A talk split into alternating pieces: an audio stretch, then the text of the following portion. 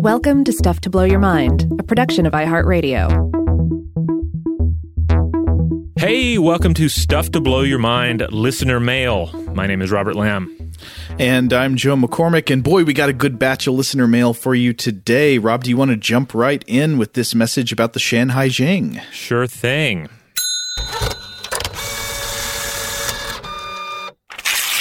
This one comes to us from Jing.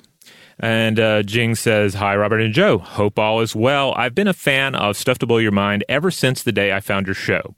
Um, they don't say when that day is. It could have been yesterday. It could have been years ago. I don't know. But I, I like yeah. it that we won them over so quickly. It was uh, a Thursday. uh, they continue. I enjoy the wide range of the topics and the depth of your discussions, which is both informational and riveting to listen to. Your wow. recent two part episodes on the Shanhai Jing are particularly intriguing to me. As someone from China, ancient Chinese myths and literature are very dear to me, and I really enjoyed listening to your discussions on this ancient text. When Joe mentioned the Chinese creation myth during the discussion of Hun Dun, it actually reminded me of the myth of Pangu, who was the giant that created the world in ancient Chinese mythology. In the story, Hun Dun was also the word used to describe the world before everything came into being, which was a chaotic mass like an egg. In this huge mass of Hun Dun, the giant Pangu slept, after he woke up, he swung an axe and split the world into two, the lighter part of which rose up and became the sky, and the murkier part sank down and became the earth. Pangu was worried that the earth and the sky would mingle again, so to stop the world from retrograding into the chaotic mass, like uh, Atlas from the Greek myth, Pangu stood on the ground with his hands holding the sky. Each day the sky would rise a foot higher and the earth would sink down a foot lower, and Pangu would grow his body long with the earth and the sky until 18,000 years had passed. After Pangu died of exhaustion, like Ymir in the Norse myth, the giant's body turned into the world we know today. His breath became the wind and the cloud. His voice became the thunder that strikes. His eyes became the sun and the moon. His limbs became the mountains. His blood became the rivers. His muscles became the soil. His hair became the stars. His skin became the grass and trees. His sweat became the rain. Shanhai Jing is one of the sources we have today which contain the most raw material of the ancient Chinese myths that survived. It's not easy to read even for a well-educated native Chinese speaker because it's so ancient and obscure, but it's also weird and fascinating. I'm so happy that you chose to dive into it, and as always, I feel like you did a great job presenting it to an audience who may not even have heard of it, while at the same time still managing to demonstrate its super weird and interesting aspects. I hope you stay safe, and please keep up the good work. Jing. Oh, what a great message. Thank you, Jing. Yeah, I really appreciate hearing about that. Uh, you know, this is the, the story of, of Pangu is really, really cool. And uh, it's one that I, I, actually just finished reading uh, some about this uh, to my son because as, as part of Chinese New Year, we were, we busted out some, some new to us uh, Chinese myth and folktale books. And so we were reading some, some of that. And, and of course, it's, it's, it's kind of mandatory that those books have to have uh, this cool creation story in there as well. I'm interested that there are so many different creation myths in which the world is created out of the body of a dead god, but their like body parts don't always become exactly the same things. Mm-hmm. So I think we've talked about at least one other, maybe the the inferred Proto-Indo-European creation myth in which it's believed. I think that the the hair of the god somehow represents the vegetation of the earth, like the grass and the trees here. Yeah. But here, the hair is the stars. I, I, love that difference. Yeah. I mean, I guess there's so many different ways you could pull it apart, right? Because on one hand, when a body dies, uh, it it does become the earth, you know, in a very mm-hmm. uh, you know in, in, a way that would be observable to to ancient peoples. Uh, but then there's the whole idea of like, how do I make sense of the world beyond my body. Sometimes I turn to the metaphors of my body to do so. And then, of course, we kind of do the reverse at times as well. It's funny. This also reminds me of uh, the, the thing we talked about not too long ago which episode was it? I, I, don't quite recall, but about the idea that limestone land masses are often made up largely of the the body parts of things that used to be alive. You know, this mm-hmm. rock that is now the earth. Uh, there there are abiotic processes that form limestone as well, but a, a, lot of the Earth's limestone is just what used to be the shells and body parts of algae, coral, foraminifera, all kinds of uh, you know shelled critters that live in the ocean. Yeah, absolutely.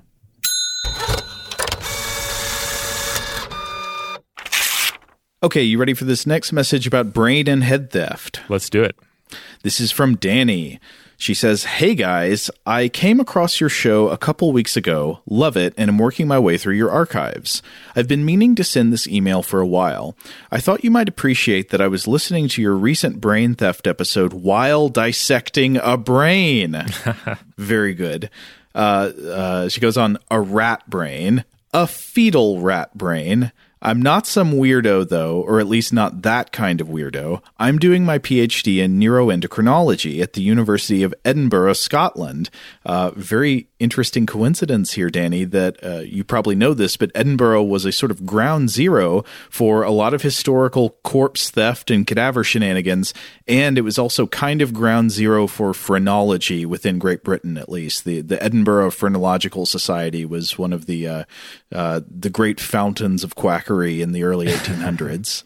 But uh, Danny goes on. So at the moment, I'm dissecting out the hippocampus, mashing it up, and growing the hippocampus cells in a dish. I'm then going to treat those cells in a dish with the stress hormone corticosterone, the rat version of cortisol, and then collect the RNA from those cells. I'm then going to do PCR for specific RNA sequences. I'm looking at the sequences the cells use to make the proteins of GABA receptors. Remember, DNA makes RNA, makes protein, makes everything. GABA receptors are essentially the traffic lights of the brain and tell the traffic to slow down or stop, making them important in regulating the signals within the nervous system. In the wider context, I'm looking at how prenatal stress programs offspring to develop anxiety in adulthood. One reason is likely changes to GABA receptors during development. So, stress in the womb leads to weird GABA receptor development, leads to increased anxiety, and changes to the normal and expected physiological stress response.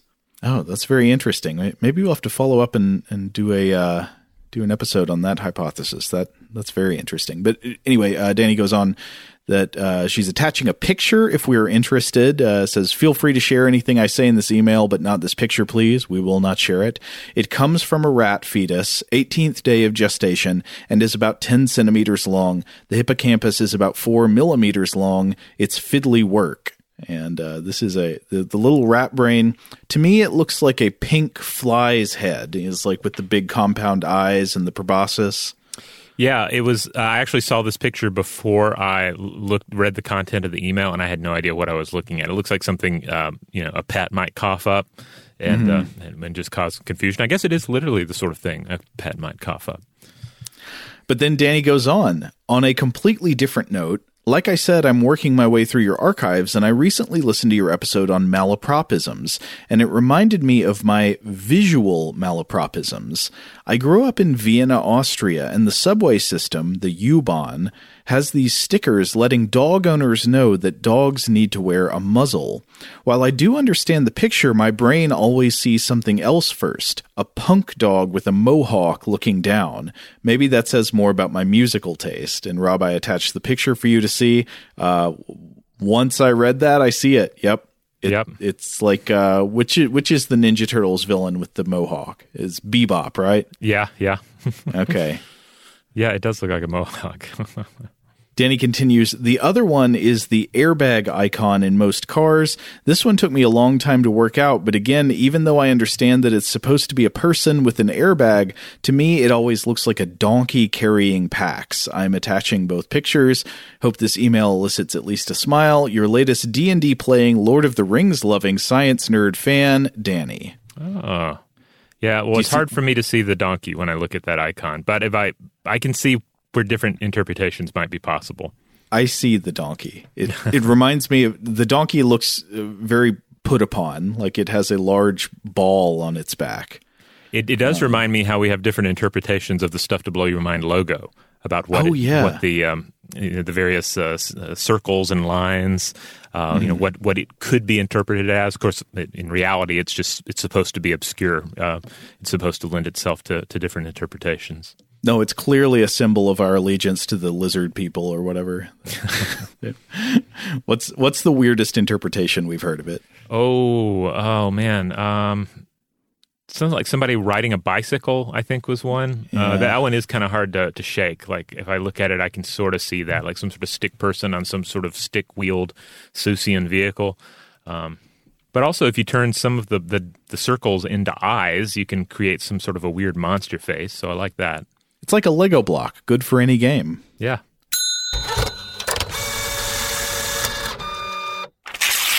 All right, here's another one for us. This one comes to us from uh, Mona, I believe.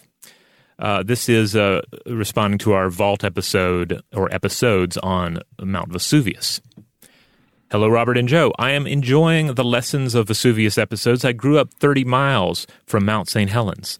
I was very young when her most famous eruption occurred, yet I clearly remember the earthquakes leading up to that day 41 years ago. I worked as an educational interpreter at Newberry National Volcanic Monument. Uh, Newberry caldera in Newberry Volcano uh, is northeast of Crater Lake near Bend, Oregon. Joe loved seeing Crater Lake, technically uh, misnamed as it is a caldera, yet he felt let down by not seeing multiple lakes and a forest in the caldera. Newberry Caldera has two good sized lakes separated and surrounded by obsidian lava flows, pumice cones and domes, hardened ash cones, cinder cones, a lot of mountain hemlock, and lodgepole pine trees, beautiful alpine and volcanic wildflowers, rare white bark pine, and a Kevin Costner film credit. Paulina Creek drains the caldera with many waterfalls and cascades as it flows off the volcano. The first and most well known waterfall is Paulina Falls. Paulina Falls is uh, shot in a winter scene of The Postman, circa 1997. Did you ever see this one, Joe? I didn't, though. I the the main thing I know about the Postman is that there's a scene where Tom Petty is in, is in it, playing Oh. like the mayor of a future post apocalyptic settlement. And though I've never seen it, from what I recall reading about it, uh, Tom Petty, it is implied that he's playing himself. Like he's uh, he's just he shows up, he's unnamed in the film, and he's the mayor of this this settlement. And I think Kevin Costner says to him like, "Hey, I know you. You were famous." And he's like, "Yep." Yeah. Well, that's that's kind of cool. Uh, My only connection to this film, I never saw it, is that uh, a guy from my hometown is like a kind of a professional cowboy, and uh, or has been at times, and Okay. he pops up in some of these films uh, riding his horse, uh, Okay. doing horse work, and he worked on that film apparently. Wait, wait, wait. When you say professional cowboy, do you mean actual professional cowboy as in like cattle driver or like cat works with cattle or you mean he professionally portrays a cowboy? What I know of him, uh, he has he's driven big rigs, but he also like he actively has cattle and horses. Oh, okay. Like so, he does actual Right. cowboy work. But then he'll for fun like do a cattle drive out in the Mm-hmm. west, and he'll pop up uh, doing uh, horse work in movies like this. So uh, you know, he's- he's been all over the place. So actually am a cowboy and I play one on TV. Yeah, yeah, like he's he's he's a straight up. Like I'm I'm not really exaggerating when I say he's a he's a cowboy. He's a he's a pro cowboy uh, and has uh, has earned income from that. Uh, anyway, um, our, our listener continues. I don't recall what the scene entails. I just know when the Postman was filmed across Oregon, the road into the caldera was cleared of snow that winter. This is still discussed fondly by locals who are accustomed to having only the first 10 miles of the U.S. Forest Service road plowed to reach winter recreational opportunities in the caldera. Be well, Mona. Oh, is this a picture you found, Rob? This is a picture I found. I just included this, uh, just did a quick search and included this for our benefit, Joe. Beautiful. Yeah. Um, I think this is picking up on something we talked about in the Vesuvius episodes, which is the indifference of nature to the geological risks. How there can be a volcanic eruption that uh, just paves over and basically sterilizes the surrounding area, but pretty soon nature just pours back in, and you can see forests and trees in, going into the caldera, where you know it may well be the case that uh, that another eruption is coming. And then when you get a Hollywood film crew in there, it's Yeah. you know they'll open up roads that have never been opened before. It's amazing the the kind of uh, the kind of stuff that can happen when they when they hit the ground in a in the wilderness in a neighborhood.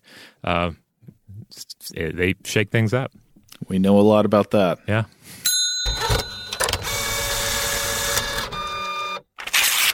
Okay, next message comes from Alex. This is about spinning and nystagmus. Alex says, Hello, Robert and Joe. I've been listening to your podcast for three or four years now. It makes morning commutes and work less boring.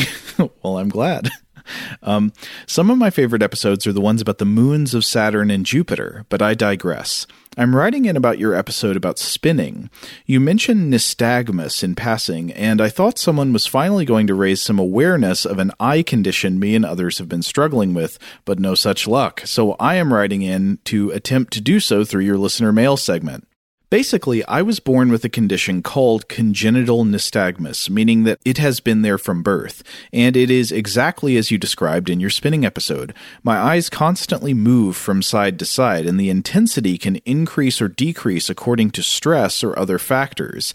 It can even get to the point where my head can move slightly in the same manner depending on the level of stress, or if I'm focusing really hard on a given task. The reason that I, and I'm willing to bet anyone else with this condition, wants people to be aware is that it is very much impossible to make eye contact when having conversations, for obvious reasons, so it makes certain situations uncomfortable.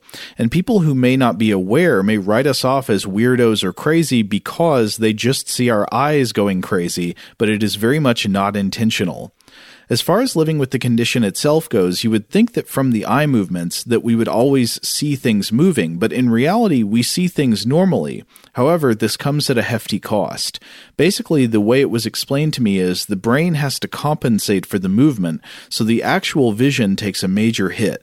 In my case, I'm considered legally blind as a result, which is defined as central visual acuity of 20 200 or less in the better eye with best correction. I choose not to drive even though I passed both my practical and written tests on the first try due to this, but this would also uh, make the test you discussed for drunk drivers that police are using a bit problematic. Mm. Oh, yeah. Anyway, that is all I know, and there is no possible cure until stem cell research progresses more, since, at least in my case, it appears to be damage to the optical nerve.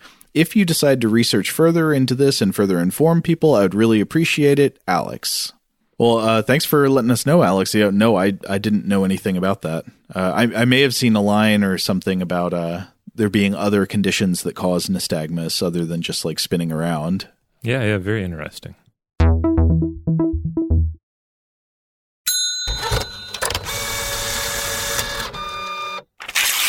All right, here's another listener mail. This one comes to us from James. Dear Robert and Joe, long time, second time. uh, I'm writing in because of your listener mail Nightmare Key episode. Rob mentions a particular relaxing miniature painter uh, on YouTube, uh, but doesn't mention them by name. I'm almost certain I know who you're talking about, but he definitely deserves the shout out. Is it Goobertown Hobbies? Brent manages to combine a knowledge of miniature and, and many adjacent hobbies with a laid back tone similar to Norm Abram on This Old House. Great Sunday morning coffee time programming. Uh, if it's not Goobertown, shout out to him anyway. He's great. Whomever you were referring to totally deserves a mention, and I'm sure a portion of your audience would love their content. Anyway, love all the shows you two do. Sorry to, to harass you about YouTubers. Keep doing what you're doing. All the best, James from Michigan. Uh, well, uh, th- thanks, James. Um, so it's not Goobertown hobbies, uh, but I looked them up and they look they look very interesting. I, I dig the vibe, so I'm going to have to subscribe to that channel.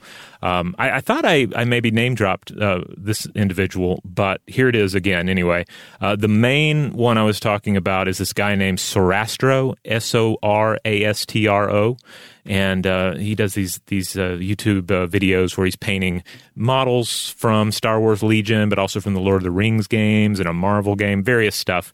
And I just find him very relaxing and and also very informative for the hobby. But I also really like some other videos that I've seen, the official Warhammer videos that cover basics like painting pale flesh and so forth. I found those super super good and very informative. There's also a guy from Australia named uh, Zorpazorp uh, that's also very helpful helpful uh, a little more high energy, but also just very helpful content for anyone out there who's either learning miniature painting for the first time or looking to make you know gradual improvements in their mini painting game. I am only getting a keyhole view into this world. I have no idea. Yeah, well, that's the great thing is that now it's there. I mean, this is one of the, the great things about YouTube and the internet because, like, when my when, when I was a kid, I remember my dad had these magazines about mm-hmm. painting and, and all, and yeah, there were hobby stores you could go to, but but it seemed like it was a lot it would have been a lot harder to pick up like all the little tips of the trade and now you can watch these videos and you know they'll they'll list out the things you need they'll show you you get to actually watch you know like a like through their eyes really as they're painting uh, i find it very helpful YouTube is such an interesting and highly divergent force in our world. I mean, it it is it is so great and so terrible. YouTube, the great and terrible. Yeah, I mean, it's got like some of the absolute worst of us. Yeah. you can find on YouTube. But but then there's great stuff. Like I mentioned that uh, that Ants Canada page recently. My my son's been super into that. Like he's super into ants now. Like he's he's he's telling me things about ants that uh, that I didn't know. You know, and we've we've done content about ants uh, mm-hmm. in, in the last year, but he's he's still busting out ant species and uh, and wowing me with it. And it's you know it's from YouTube that he's uh, learning these things. I just tell him to stay out of the comments. Just do not look. Don't oh, look down there. Ugh, yeah. Oh god. Even if it's about ants, I'm sure there's some there's some horrible stuff in the comments. Yeah.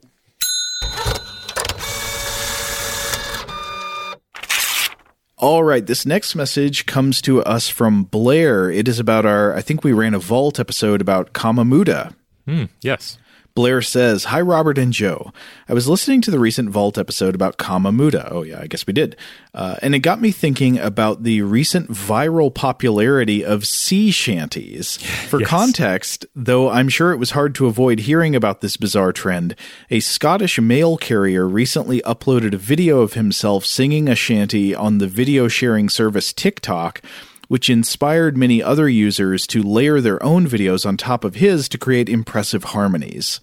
Sea shanties served to keep sailors working in sync while performing grueling physical labor aboard sailing vessels. Each song was designed to complement a particular repetitive task. For example, the song Blow the Man Down was used to keep sailors in time while hoisting topsail. I would speculate that sailors singing these traditional shanties would have felt a great feeling of communal oneness singing these call and response songs while working on a common and challenging task. I also wonder how much Kamamuda plays into viral internet trends more broadly. Once a given trend gets big enough to become a thing, I imagine that many new contributors are motivated by the feeling of being a part of a larger movement. Thank you for making such a quality show. I listen to your shows as soon as they hit my feed. I love Weirdhouse Cinema, and y'all have turned me on to some amazingly weird movies to torment my fiance with. All the best, Blair.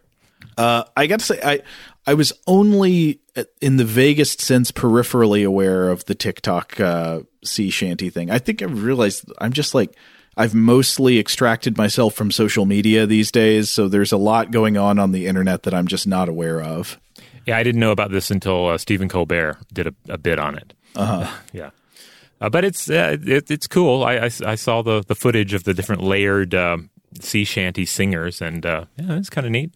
They're not doing any manual labor, in it. It, it should be stressed.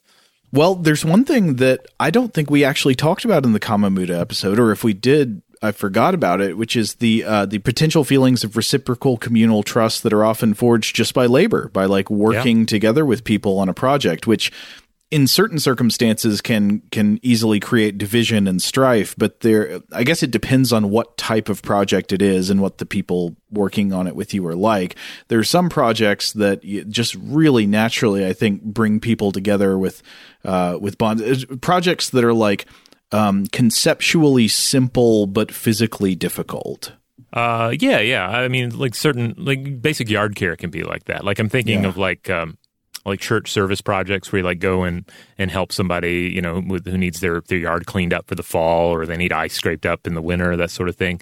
Uh, yeah. those can be be very rewarding. You know you're not you're not doing anything that's necessarily you know uh, conceptually hard to, to deal with.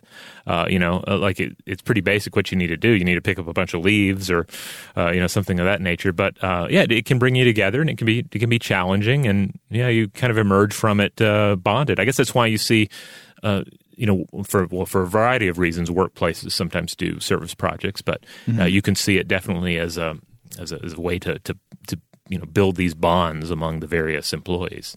Yeah. I feel like the kind of work that's more apt to cause division between people is that which like i- uh, which could be accomplished through varying different strategies, and it's not exactly clear which strategy is the best one. Yeah, yeah, yeah. and I guess you can run into that even with stuff like raking leaves. If you someone Oh, yeah, you really, can. um, Yeah. you know, uh, firm about it, and they're like, "No, this is the way." You have to pick up two rakes and use them like claws, uh, that sort of thing. That's that's a stupid method. I've tried it. What if you have? What if you have the special like Freddy Krueger rake hand things that you can get? I like put them you on know your hand? th- those things are a scam. All right, I, haven't really tried them, but they look kind of neat. Like they, it's good marketing because they're like, hey, you know that thing that uh, not all that fun. Here's the vague promise that it could be fun Mm-hmm. Yeah. if you bought our claws. you could do it with Hulk hands. Yeah. Yeah. I, I'm kidding, by the way. I was just trying to create some unnecessary division. I'm sure Okay. if, if you enjoy using the scoop hands, that's fantastic. All right. There's well, no uh, wrong way to rake, folks. Uh, now, uh, our apologies to Blair's fiance regarding Weird House Cinema, but this is a great segue into some Weird House Cinema listener mail.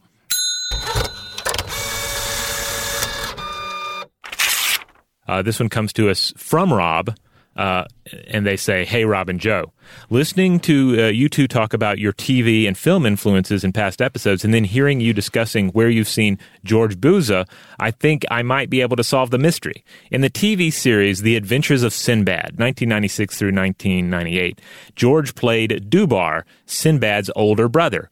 Maybe I'm wrong, but that was my first time I remember seeing George on screen. All your episodes are highlights of my week's podcast listening time. Thanks and be safe, gentlemen. Rob and uh, Joe, just for you and uh, me and you and for the two of us, I uh, found a picture of the Buza as this character on Sinbad and included it for us. What what a transcendent Buza face. That is Yeah. so good. His beard is as thick and luxurious as like moss. It's just you know, it, it, it's it's otherworldly. and he does look like he could be Sinbad's older brother because he's, you know, he I can imagine him grabbing Sinbad and giving him noogies. I only vaguely remember the Sinbad show. I had to, to look it up here. Like the guy who played Sinbad was well. First of all, it was not Sinbad, the the stand up comedian. It was a guy named Zen Gesner, um, who I don't think I was familiar with. Um, Uh, yeah, the ma- I I don't know if I was familiar with this show. I was when I grew up. I was very familiar with the Ray Harryhausen Sinbad movies, especially Sinbad and the Eye of the Tiger.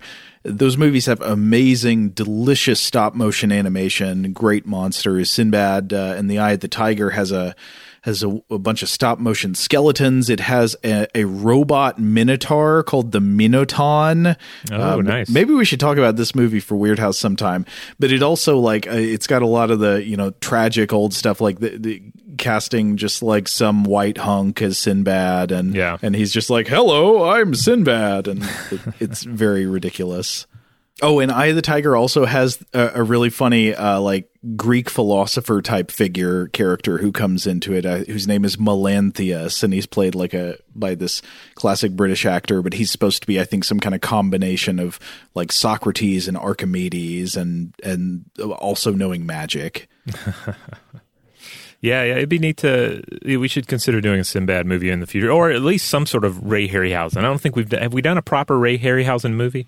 Oh, uh, I don't know if we have, but they. It, some of my favorite special effects of all time are Yeah. his are his stop motion monsters.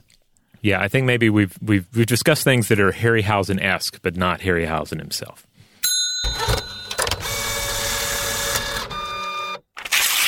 All right, this next message comes from Keith. Keith says, Hello, Robert and Joe.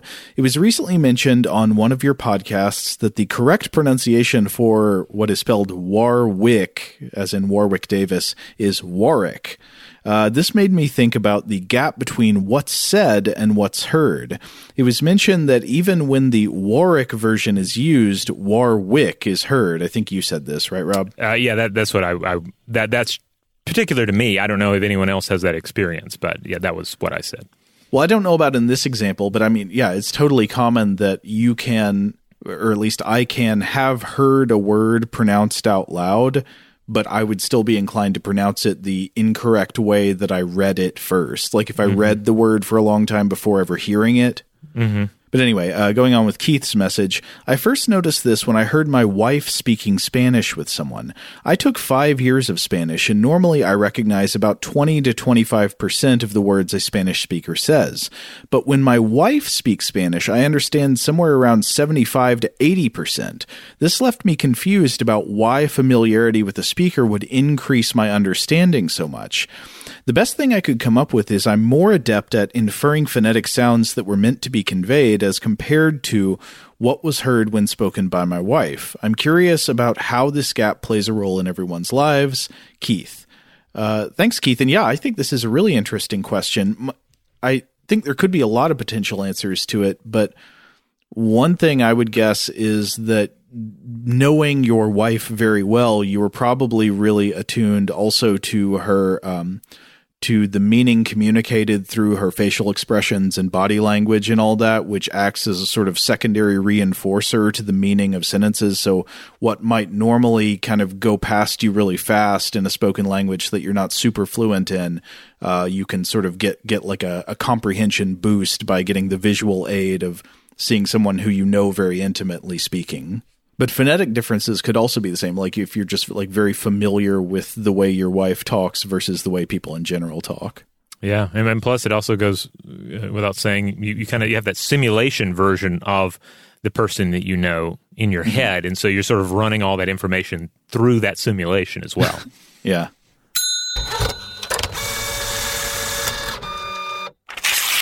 All right, here's another one. This one comes to us from Chris. Hello, Rob and Joe. I loved your episode on Freejack. Oof. As the driver of a wine delivery truck in southwest Ohio, I can say for a fact that you cannot outrun a police interceptor in one. Wait, have uh, you tried? um, well, that does beg the question, does it? Or yeah. it raises the question. Um, uh-huh anyway, they continue. Keep up the great work. I've listened to you guys for years, but this is the first time writing in. Sincerely, Chris. P.S.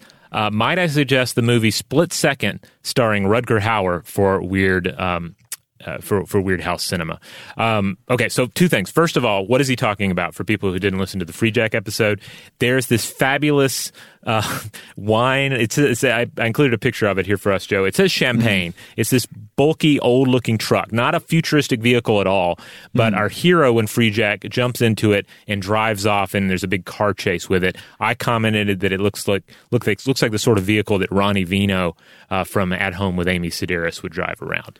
At one point, we see some bottles tumble out of it, and uh, if I remember correctly, they don't look like normal champagne bottle green. They look like Gatorade green. They're like bright neon green. But I, I mean, guess, that's, hey, it's the future. It's 2009, yeah. baby. Yeah, that's the it's the future. That's the the fad.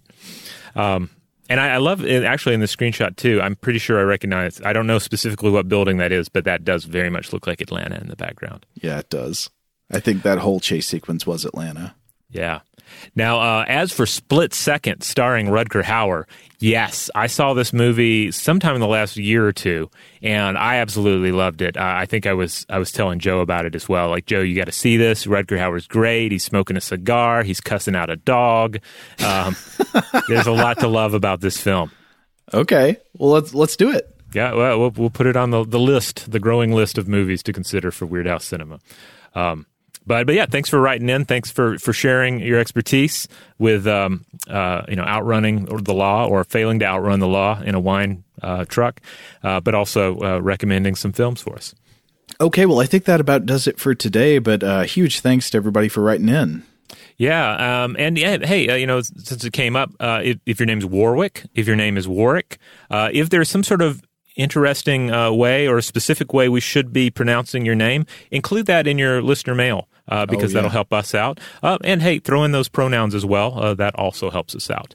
Um, we would of course love to hear from everybody. Yeah, keep keep the emails coming. If you have thoughts on these listener mails, if you have thoughts on uh, episodes of Stuff to Blow Your Mind, episodes of Weirdhouse Cinema, suggestions for the future, all of that's fair game. Just write in, let us know. And in the meantime, if you want to check out other episodes of, of uh, Stuff to Blow Your Mind, uh, they publish on Tuesdays and Thursdays in the Stuff to Blow Your Mind podcast feed. Weirdhouse Cinema publishes on Fridays, and then we got uh, listener mail on Monday. We got Artifact on Wednesday, and a Vault episode on the weekend. Huge thanks, as always, to our excellent audio producer, Seth Nicholas Johnson. If you would like to get in touch with us with feedback on this episode or any other, to suggest a topic for the future, or just to say hello, you can email us at contact at stufftoblowyourmind.com.